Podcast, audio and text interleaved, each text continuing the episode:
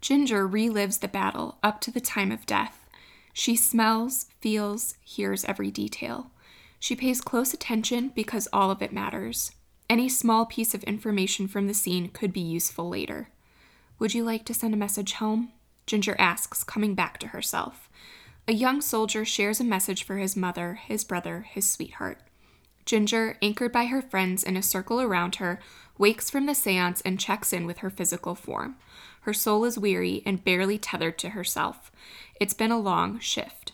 Later, as she reports to her superiors and strolls outside with her fiance, Captain Benjamin Harford, we learn that Ginger is a medium and part of the British Spirit Corps, a special and very top secret force that collects information from recently deceased soldiers in order to defeat the Germans. When Ginger and Ben are tasked with uncovering a traitor in their midst, they must fight to save the Spirit Corps and all its secrets before the Germans discover the truth and weaponize it for themselves. What follows is a tense World War I mystery layered with the supernatural and plenty of historical details in Ghost Talkers by Mary Robinette Kowal.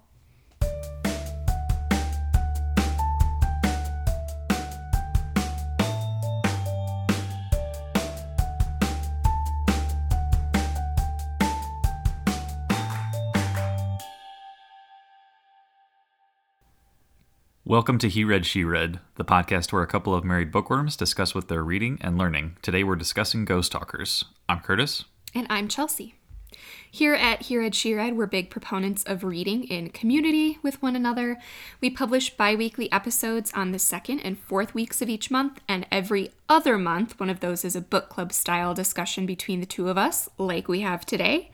At the end of March, we're discussing The Duchess Deal by Tessa Dare. That's right. Curtis is reading a romance novel. Make sure you're following us on Instagram for Buddy Read news and other announcements at He Read She Read. You can also get in touch with us via email at he read she read podcast at gmail.com. If you're enjoying He Read She Read, please take a few minutes to write a review on Apple Podcasts to help more bookworms find our show. We're close to 200 reviews and would love to reach that soon. Another great way to share the show is sending your friends a link or posting about us on social media. So, Chelsea, let's get started and discuss Ghost Talkers. I think first we should talk about how we even found this book because it's not like a New York Times bestseller or a book to screen adaptation. It's not like it's one of the more popular fantasy books, and it's a standalone, which I think is rare. Yeah, normally in this type of like if you see a Hugo Award winner, and especially from this publishing company. It's going to be a series and not just the one novel. I don't actually know how we found this novel. Um, I first saw it when I was scrolling Goodreads one day, and I noticed that two of your favorite fantasy authors wrote reviews for this book, and they wrote glowing reviews. I think it was Sanderson and maybe Rothfuss. Yeah. Uh, Brandon Sanderson is the cover blurb, and then I think there is also one in here from yep from Patrick Rothfuss as well. So that would make sense. Mm-hmm. Uh, and I just thought that the premise sounded interesting, and I'm not much of a fantasy reader, but I do love historical fiction. And you're not much of a historical fiction reader, but you love history and fantasy. Mm-hmm. So this seems like it might combine a lot of our interests. And then those blurbs are really what made me think this could be a good buddy read, though. So sometimes you really do randomly find a book scrolling on the internet like that. Well, and when we got all the way through the acknowledgments, uh, one of the people that she talks about is Scott Lynch, who wrote yes. the Gentleman Bastards fa- fantasy books that I really enjoy. Yeah, another one of your favorites. Which I hope it's him because Scott Lynch isn't exactly like uh, it's not like everybody's named Scott Lynch. We're gonna hope it's that guy. Well, I mean, you will typically find like circles of writers in the same genre who sort of send their stuff to each other or hang out. Writing is a very solitary activity, so you've got to have people to bounce ideas off of. So mm-hmm. that makes sense. Yep. So typically, we start our buddy reads by giving some historical and literary context to the book because that's just us. We're nerds, we can't help it. Um, this will not be a spoiler free discussion, but um, the history and background and the literary influences will all be spoiler free. And then we'll get into the plot. And then at the end of the episode, we'll give some book recommendations. So if you really want to read this and not get spoilers, you can listen to the beginning and end of this episode. Um, otherwise, if you don't want to read the book at all, but you want to learn about World War One and hear us talk about the book, I think the episode will work for you too. So, Curtis, you're the history guy. That is me. Um, so this book takes place uh, during the Battle of the Somme in World War One, um, or the First World War, depending on how you want to how fancy you want to be talk about it that way. um, so that took place uh, in northern France um, on both banks of the Somme River, which is in the northern part of France. Uh, pitted the British Empire and the French Republic against the Germans, or if you were reading the book, the Huns. I love it when anybody calls the German Huns. I, I, don't know. I just think it's hilarious. Um, so it started in July and went until November of 1916. The book Ghost Talkers takes place um, from the second week of July until September during a specific part of the Battle of the Somme for Delville Wood. Uh, it's the largest battle of the First World War's Western Front with more than 3 million participants, and 1 million soldiers were either wounded or killed, which makes it one of the bloodiest battles in human history. Um, and it's significant because it was part of the World War I trends where it's the first modern war where you see technology, poison gas, tanks, planes, and the Somme was one of those first opportunities where they were deadlocked in the trenches. They needed something to break the stalemate, and then they started relying on a lot of the new technology, which is why they saw a lot of the casualties because the tactics hadn't caught up. Um, something else from the historical background, which we'll get into from things that I liked about the book, was a famous author participated in, in the battle on the side of the British Empire. J.R.R. Tolkien um, was a lieutenant at the time, fought in the Battle of the Somme, and lost a bunch of his friends, was eventually evacuated for medical issues, and used the trench warfare from the battle uh, that he called animal horror and based a lot of his battle scenes, specifically the Battle of Helm's Deep, which I consider one of the better battle scenes from the entire Lord of the Rings and The Hobbit, on his time during the Somme. So let's see, that's pretty much all for the historical context, um, and it pretty aligns with the way that the story flows.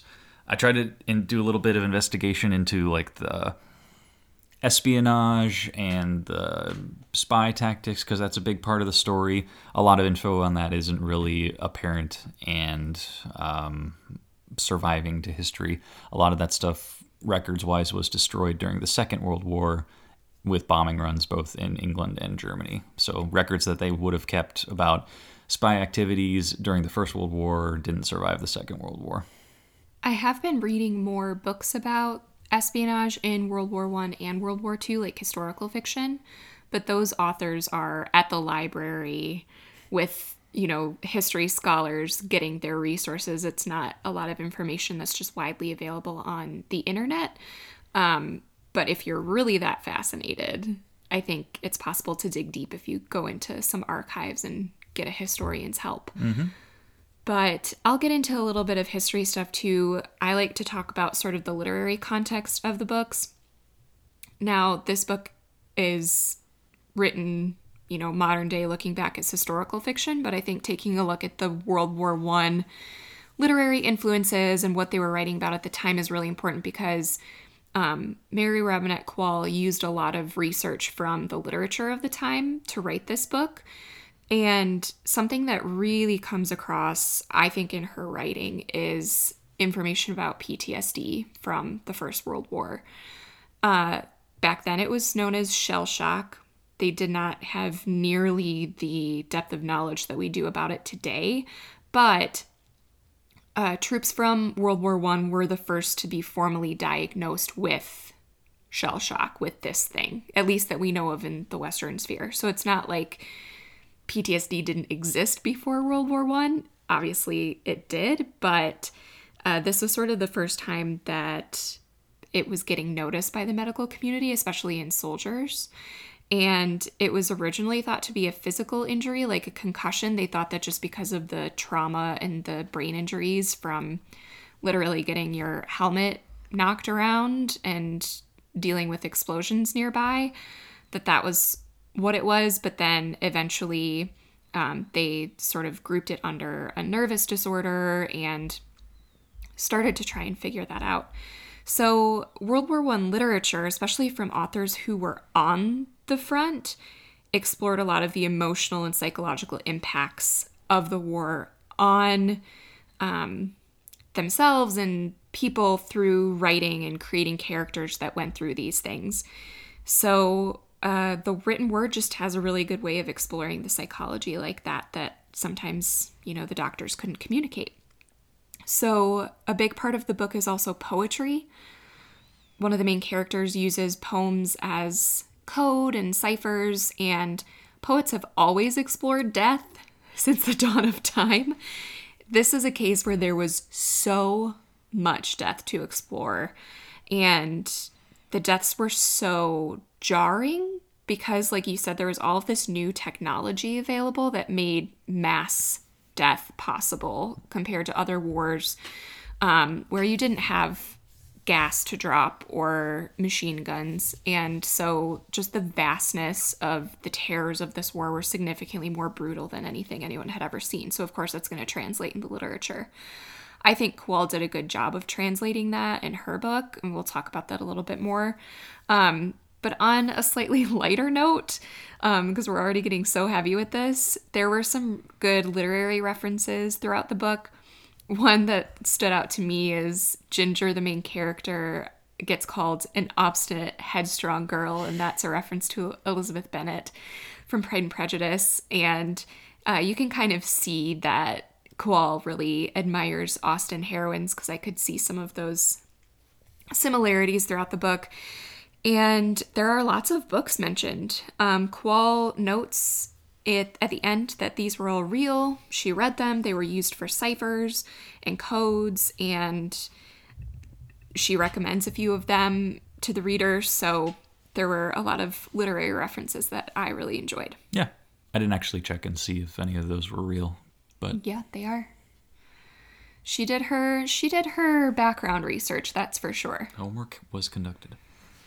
So uh, let's talk general impressions. What did you think of the book overall? Um, I think I broke it down with the big positive: good tradecraft and good ghostcraft between hmm. the two things. So I like fantastical elements. Um, not a lot of stuff dealing with mediums, but I'm a big supernatural show guy, and then some of the books that I read deal with some of the Supernatural, the TV show. Yes, but yeah, so uh, similarities and good use of ghosts, and then the use of codes and book ciphers. A lot of that stuff is good timeline wise as far as actually being used during the First World War.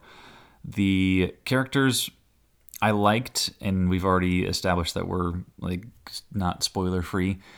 I thought it was a bold move that they killed Ben so early, but then his use as a ghost I really loved because it is a emotional, you know, I don't want to use the word experience because it feels like it doesn't do it justice, but the fact that Ginger has to simultaneously process the fact that he's dead and then help him to try to solve the mystery behind his murder and then try to figure out how to help him pass along to the next life is all emotional trauma that I love.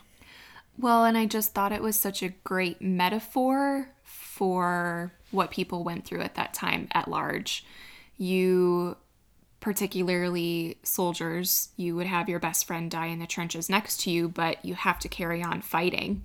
You can't just curl up in a ball and stay there if you want to move forward and do your duty. Yeah. Um, and so um, that came across really significantly. It's kind of significant that she used Tolkien as an example because when a lot of his works came out around World War II, everybody was thinking that there was parallels between that conflict and his writing and he said that that is wasn't true because he was really going off of his own experience a quote that Tolkien had was One has indeed personally to come under the shadow of war to feel fully its oppression, but as the years go by, it seems now often forgotten that to be caught in youth by 1914 was no less hideous an experience than to be involved in 1939 and the following years. By 1918, all but one of my close friends were dead. And the his unit, um, by the time he got pulled out of France uh, and got it back to England, was almost completely, entirely wiped out. So he saw that conflict and that death firsthand, and I think that was one of the bigger points that Mary Robinette Kowal was able to capture fully was, you know, a million people were killed in this battle. So there's, and I kind of like the parallels between you have new technology and new tactics to deal with the changing war, and then how they're using kind of the medium as a supernatural technology, if you will, as the way that they're spinning the craft in the story. Yeah. I really liked the book too. And what I've learned about fantasy as a genre for me is that I prefer a setting that is familiar. And some people will say, well, every fantasy setting is like based on something. So it's usually familiar in some ways to someone. But I like a setting that is either historically familiar like this or like a place that already exists in the real world, but then elements are added onto it. So I prefer, I guess, like a real world story with fantasy elements rather than full high fantasy. Um, and so this really is in my genre zone of fantasy that I like. I enjoyed the characters. Honestly, I had a really hard time keeping track of a lot of the side characters because they popped in so quickly and their names were all super similar. Uh, a lot of the times they were just using last names, which I don't think are as memorable. And it just, I was starting to get a little bit confused with the side characters just because of how quickly they were popping up. Right, and you're not sure like when one of them is going to pop back up or if they are or not, so you don't know how much attention to pay to, to them. Yeah, but I did really enjoy Ginger and Ben's relationship and their character arc together. I loved the group of mediums that Ginger worked with and the people who were close to her. I thought that their relationships were really sweet and the theme of sort of community behind that and the way that they took care of each other and took care of her was just wonderful. I thought that was really well written. I thought most of the other like military characters were very glossed over and not most of like the villains in the story I found like almost cartoonish in like their over I don't know, I don't want to say it was like overdone patriarchal, but your experience with the modern military and working with women is different. correct. So you don't necessarily you I don't know that you've necessarily read a lot of books like this where No, and I think a lot the central focus of like one of the main villains is the general who's in charge and doesn't want to listen to anybody and is essentially a buffoon. I just felt like that was not overdone, but you, it was hard to take him seriously as a villain because he was just so obviously like too far to the extreme of like unable to adapt. Yeah, I might have a different opinion about that. I, I think that he was flat. Like I think like you said a lot of the m- more military characters or the side characters were kind of flat. Like they didn't have a lot of personality. I don't think they needed to because they were serving more as plot points than as people. Yeah, not the central focus. but I think that his resistance to Ginger, his resistance especially to Helen taking charge, uh, I think that that is likely historic, very historically accurate. Probably. So, uh, should we get into characters since we're already veering that way anyway? Sure. I think we should probably start with Ginger because she's our leading lady here. Well, you already established that she's in line with an Elizabeth Bennet type. So I see why you guys got along. Yes, it's the running joke is that she's really stubborn. and Well, she's an American. she, well, yes. And I think that that worked really well here because I think it worked that she was able to have a little bit of a freer worldview and that she had these uh, this take charge attitude that we do typically associate with like oh well the Americans coming in here and like running all over us um, and in a lot of these stories Britain is seen as like this is these are the traditions this is how we've always done things and this is how we're always going to do them. And america is the world of new and new ideas and you know new money and uh, sort of the scrappy people. And those are stereotypes of course but that's often how those two countries are sort of pitted against each other in a lot of historical fiction and television and movies i think and so I think that's part of why it works so well for Ginger to be an American and come into this world as a little bit of an outsider and yeah. But she has a rich aunt and she's no stranger to like London society, so um but I enjoyed her sassiness and her stubbornness. But I also felt like it was realistic for the time. Like she often recognized her constraints and tried to work sort of within them. It's not like she was completely going against tradition. She and her relationship with Ben was very like traditional and um, like followed the rules of the time. It's not like they were making out around the corner at the office or anything. they kept a lot of propriety and she when she's traveling, she recognizes the need for a chaperone and yet she's operating within this world, but she's essentially a le- a major leader. So I thought that was interesting. I think it's just my inexperience with the genre, but like the first couple chapter was I was thinking, oh, she's a little bit too modern. But then you're right when they're talking about her and Ben's relationship, and then the interaction that she has. Yeah, I think that was off base for me to say that. I think it reflects accurately how the times were.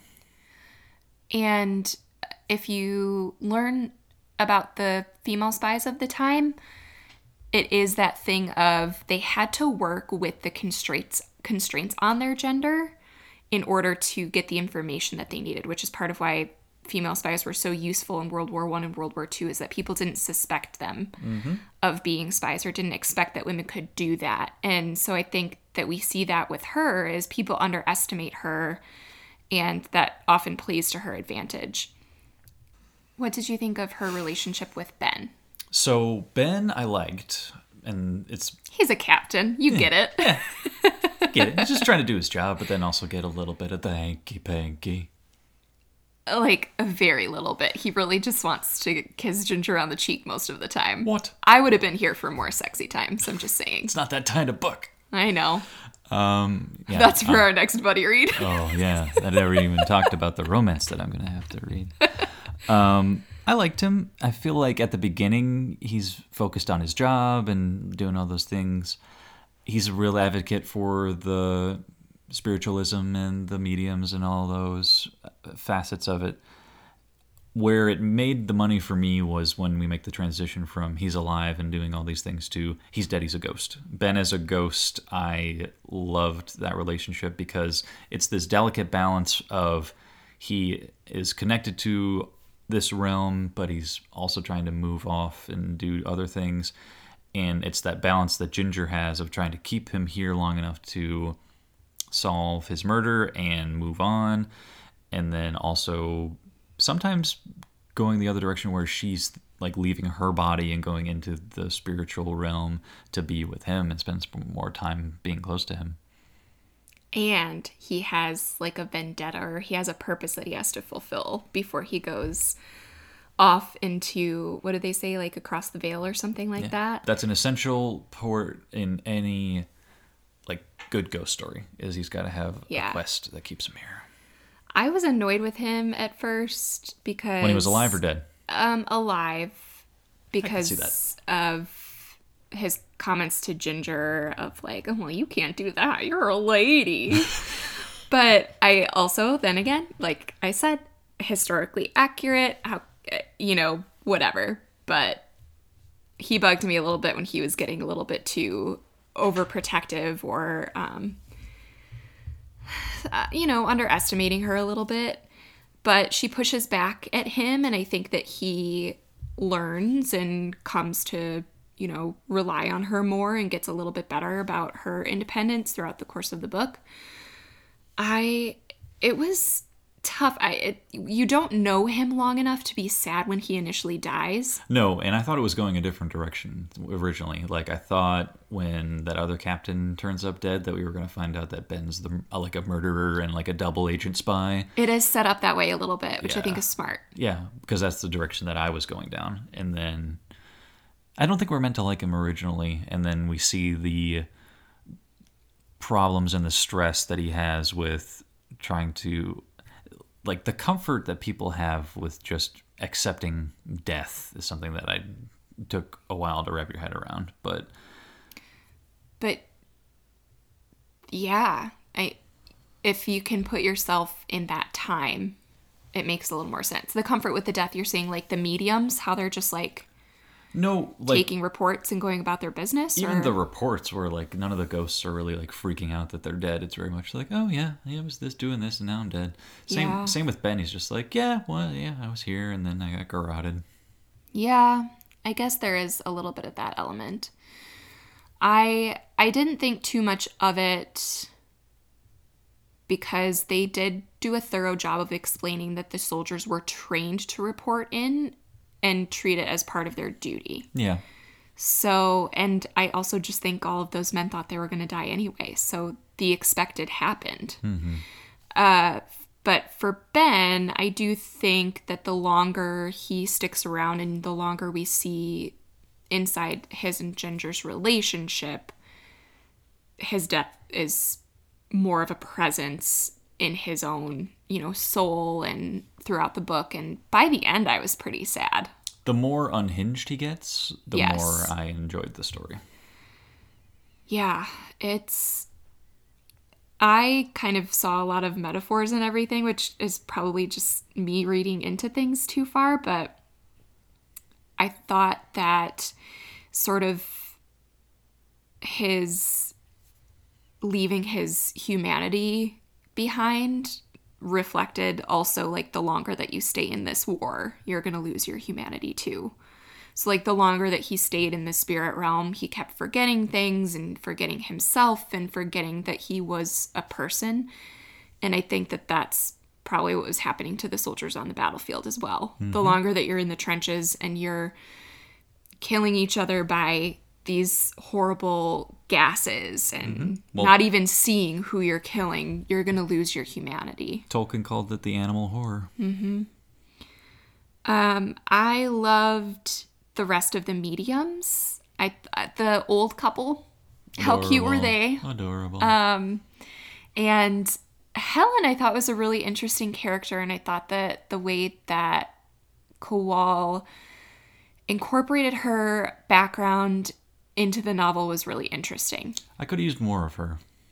I agree. I would have loved more Helen. So, the first thing about Helen is she's the one who invents the process for the soldiers to report into the mediums. She's like the mastermind behind the whole thing. Logistical genius.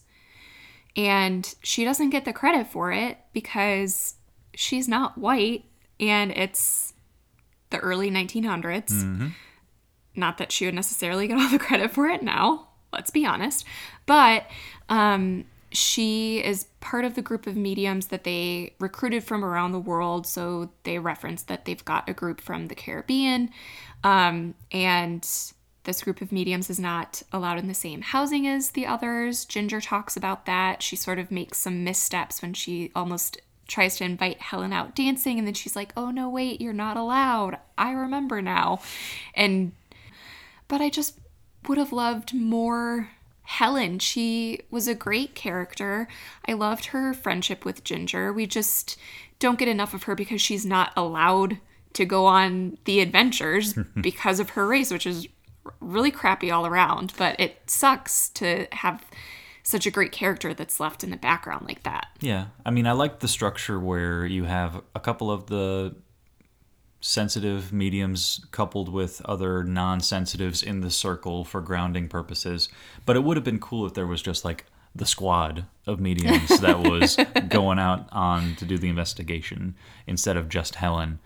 uh, or sorry, Just instead of just Ginger, because then we could have seen a little bit more of that dynamic between her and Helen, and I feel like we would have enjoyed it. Um, I kind of liked the dichotomy of that where Ginger's trying to be in, or is a little bit in both of those worlds, where she's the socialite that does all these things with predominantly white society, and then she has a lot of friends who are this are in the medium community that aren't necessarily welcome in that other group. And then it's same thing with okay, we're in the world of the living, but we deal with a lot of things with the dead. Mm-hmm. So that little bit of back and forth comparison I liked because she's in both worlds, literally the our world and the world of the dead people, and then also her group that she works with and is friends with doesn't isn't necessarily in the group that she is socializing with because of her status. And this is this time period of history is when class and status got real shaken up across Europe in general. So it makes a lot of sense that she would have that. And you know that when she goes back, it's it's Downton Abbey. Watch Downton Abbey, and you you know what happens after World War One. People come back, and the you know society is crumbling. There isn't this like the upper classes having to grapple with the changes that are being made. So let's we touched on this a little bit, but the villains, which it's still like I don't think I could tell you except for one exactly who the villains were. There Well, you- were there were so many men to remember. like just so many random men that we maybe only saw for one scene. Mm. Well, you get the General Davies, who's the, you know, token patriarchal, like, I'll, I'll say the word ass. Oh yeah, he is. Yeah. Yeah. And just unwilling to listen to Ginger and all of the suggestions that she has for helping with the Spirit Corps and His Way, Highway, all those things. And then you have, like, the mysterious spy murderer that you're looking for. I liked that part of it where we're like going back to the front. We're trying to see who killed Ben. Ben's here. He's a ghost. I liked all that. The turning point for me was with Marrow when he turns up being a bad because I saw it coming. well he's played as such this meek character that you kind of anticipated there was going to be some sort And of he knows move. German and, And he he- knows whatever that fighting thing was. Oh, that fighting thing is called Bartitsu. yeah. which what is, is that? so it's based on well in the story he got it from reading Sherlock Holmes Uh-huh. little novelettes, but it's a combination of hold on, I don't want to get all these right because I looked it up. It is like one part cage or no, not cage, cane fighting. So you have like sticks. Uh huh. Um, there is boxing, jujitsu, and then French kickboxing. And so it's in Sir Arthur Conan Doyle's story of Sherlock Holmes. So you're like, that part I kind of got on along with because it's like, oh, you have the shy guy who's like meek and weak, and then all of a sudden Yeah. he's kicking people's butts because he learned about it in a Sherlock Holmes book. But I didn't need him to end up being the bad guy.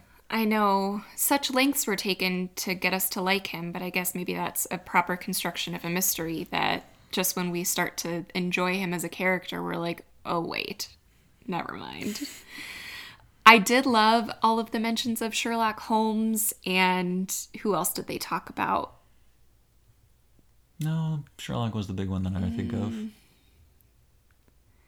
But they were talking about him like going around and sort of spreading the gospel of spiritualism and how it was like a fake out thing. Oh, where yeah, yeah, like. Holmes and his associates were going around at that time, which historically accurate, yes.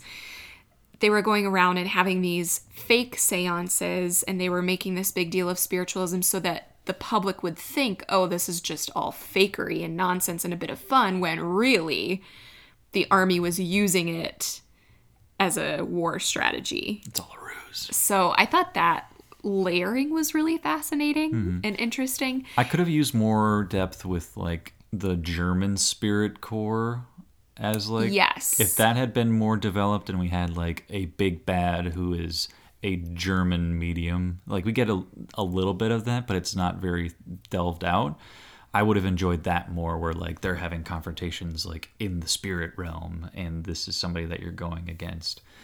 Um, that one I could have gotten a little bit on board with. Here's what I think. I love a standalone because I'm not always a big fan of series. I just never want to devote the time to them. But this would have been a really good trilogy with this plot split into three different books. I 100% agree. So, like, the first book, we get Ginger and Ben maybe courting more and getting engaged by the end, and sort of like the development of the Spirit Corps and like the first inklings of mm-hmm. German things. And then there's the murder. And then the second book is when Ben dies, because you're already super attached to him from the first one. So think about how devastating that would have been.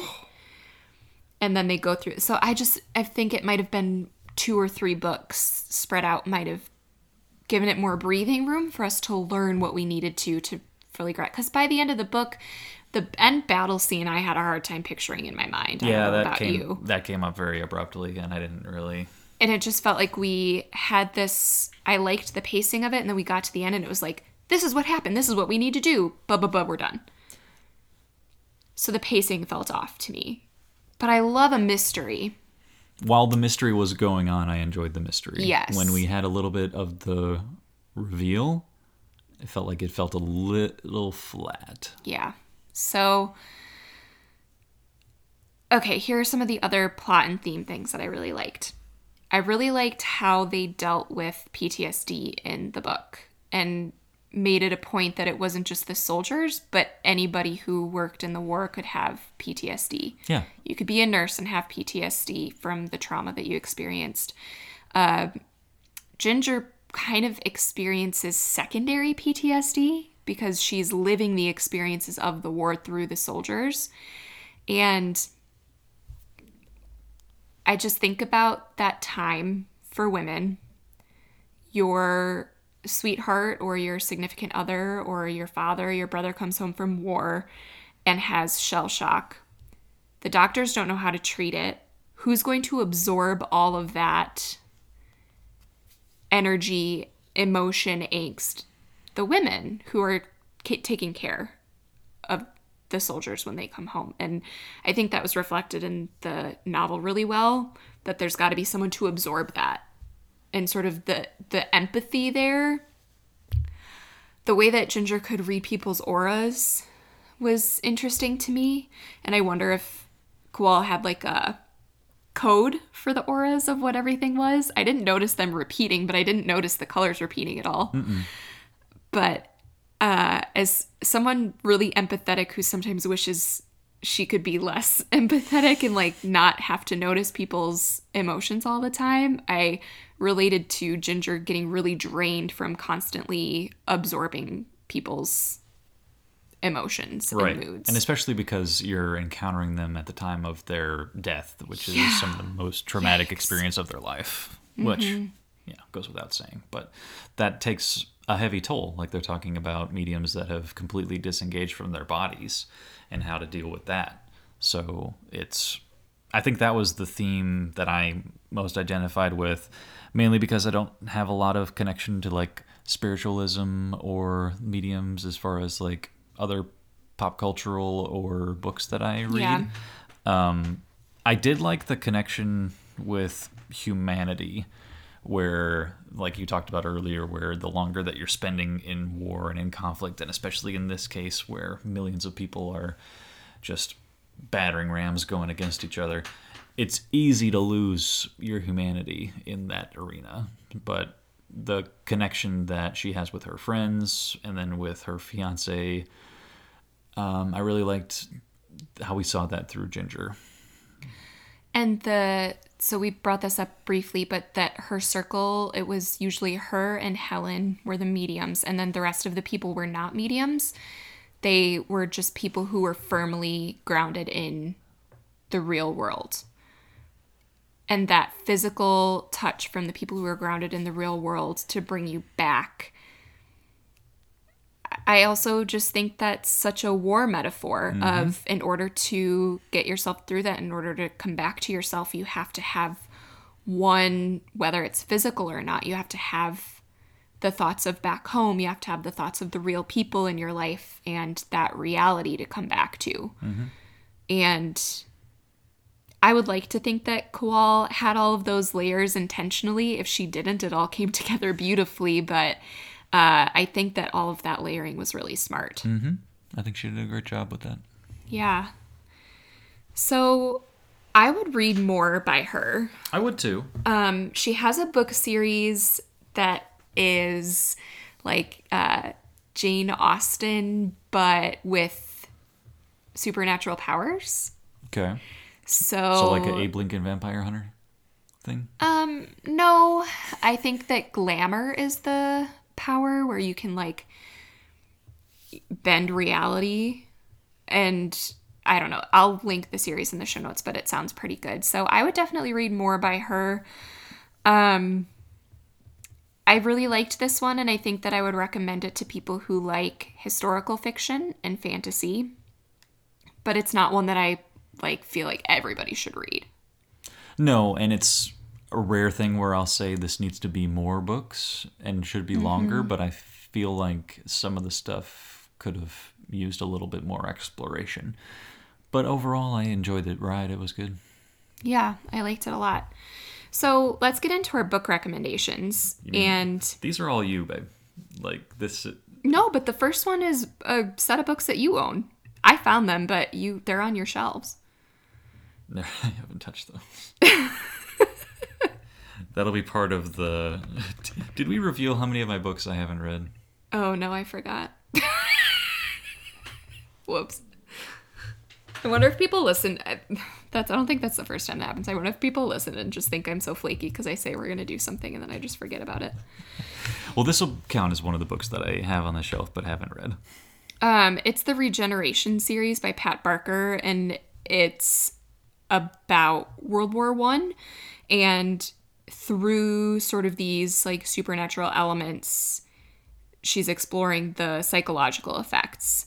So, and I think it's kind of like Ghost Talkers in that there are fictional characters and events with real ones it's supposed to be really really good uh, just to give you an idea curtis because i know star ratings are your thing it's a 4.03 rating on goodreads which That's is good. pretty good That's pretty good.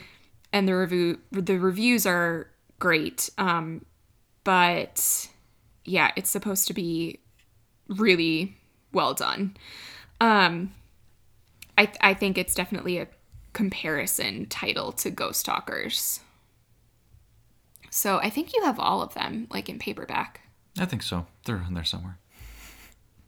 Um, I'll run through my recommendations and maybe you'll think of something. Testament of Youth by Vera Brittain is a memoir, so this is nonfiction about World War One, and it's been sitting on my shelf for like five years, I think, and I still haven't read it. It's really long, and that's why. But I think maybe it'll be the next nonfiction that I pick up just to sort of stay in the realm of World War One. Sometimes if I read about a topic, I like to stay there for a little bit and learn more. It's supposed to be one of the best memoirs of all time, but it's a really really important exploration of World War One and not just what it did to the soldiers, but an entire generation of people and how the generation the young generation of, you know, 18 year olds or younger, if they lied about their age to go into the war and then either coming back or just their gen- generation's basically decimated, how that impacted everybody. I think Vera Brittain might have been a nurse too, um, but I will read that one and report back someday. the Maisie Dobbs series I've recommended before. It's a series of mysteries. It's after World War One. However, Maisie Dobbs was a nurse during World War One, and so a lot of her experiences throughout the series hinge on that, and she's got a lot of flashbacks. Um, I really enjoyed Last Christmas in Paris by Hazel Gaynor and Heather Webb. Listened to that one a couple of years ago. Yeah, it says Christmas, but I think you could read it at any time and enjoy it. really good on audio because there are like four voice actors on the book reading for each of the different characters, and I really like when that comes together. And then lastly, The Alice Network by Kate Quinn. If anyone has not read this yet, it's one of my favorite books.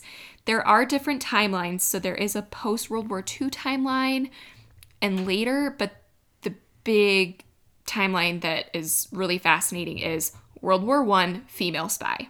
So a lot of the stuff that was in this book was actually slightly familiar to me from the Alice Network and sort mm-hmm. of ring true to that. So that's definitely one to check out if you're interested in more of the spy stuff of World War One, particularly women's role in all of that espionage. That's the one seems interesting. The Alice Network. I I actually think that you would probably really like it. We're gonna we're gonna get you reading some more historical fiction by women, maybe. I met my goal last year for Yeah, Books by it's you. Your horizons are expanding, Curtis.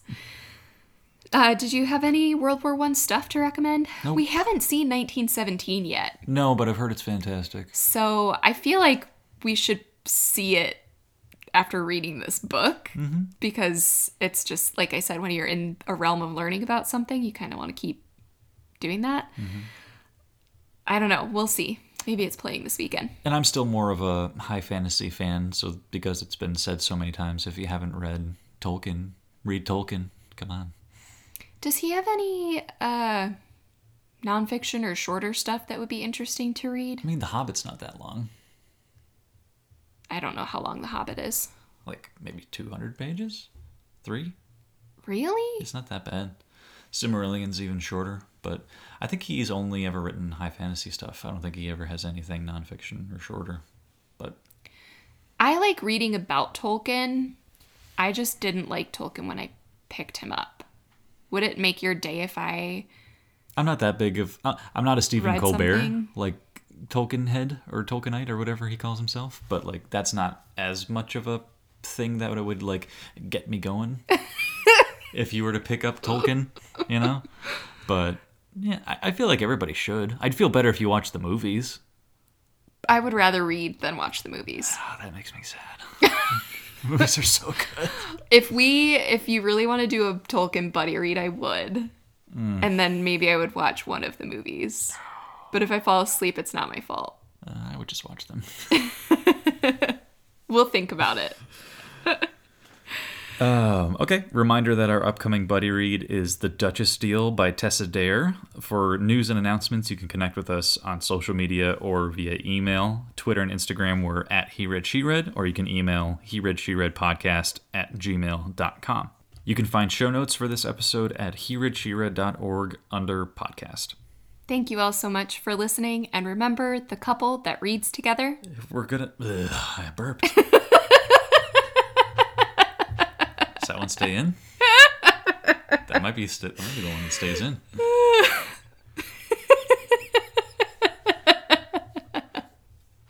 I just- well, I want to know what you came up with, so I'll try it again. If we're gonna. no. Well, so. Ready? Yeah. I can't do it without laughing now.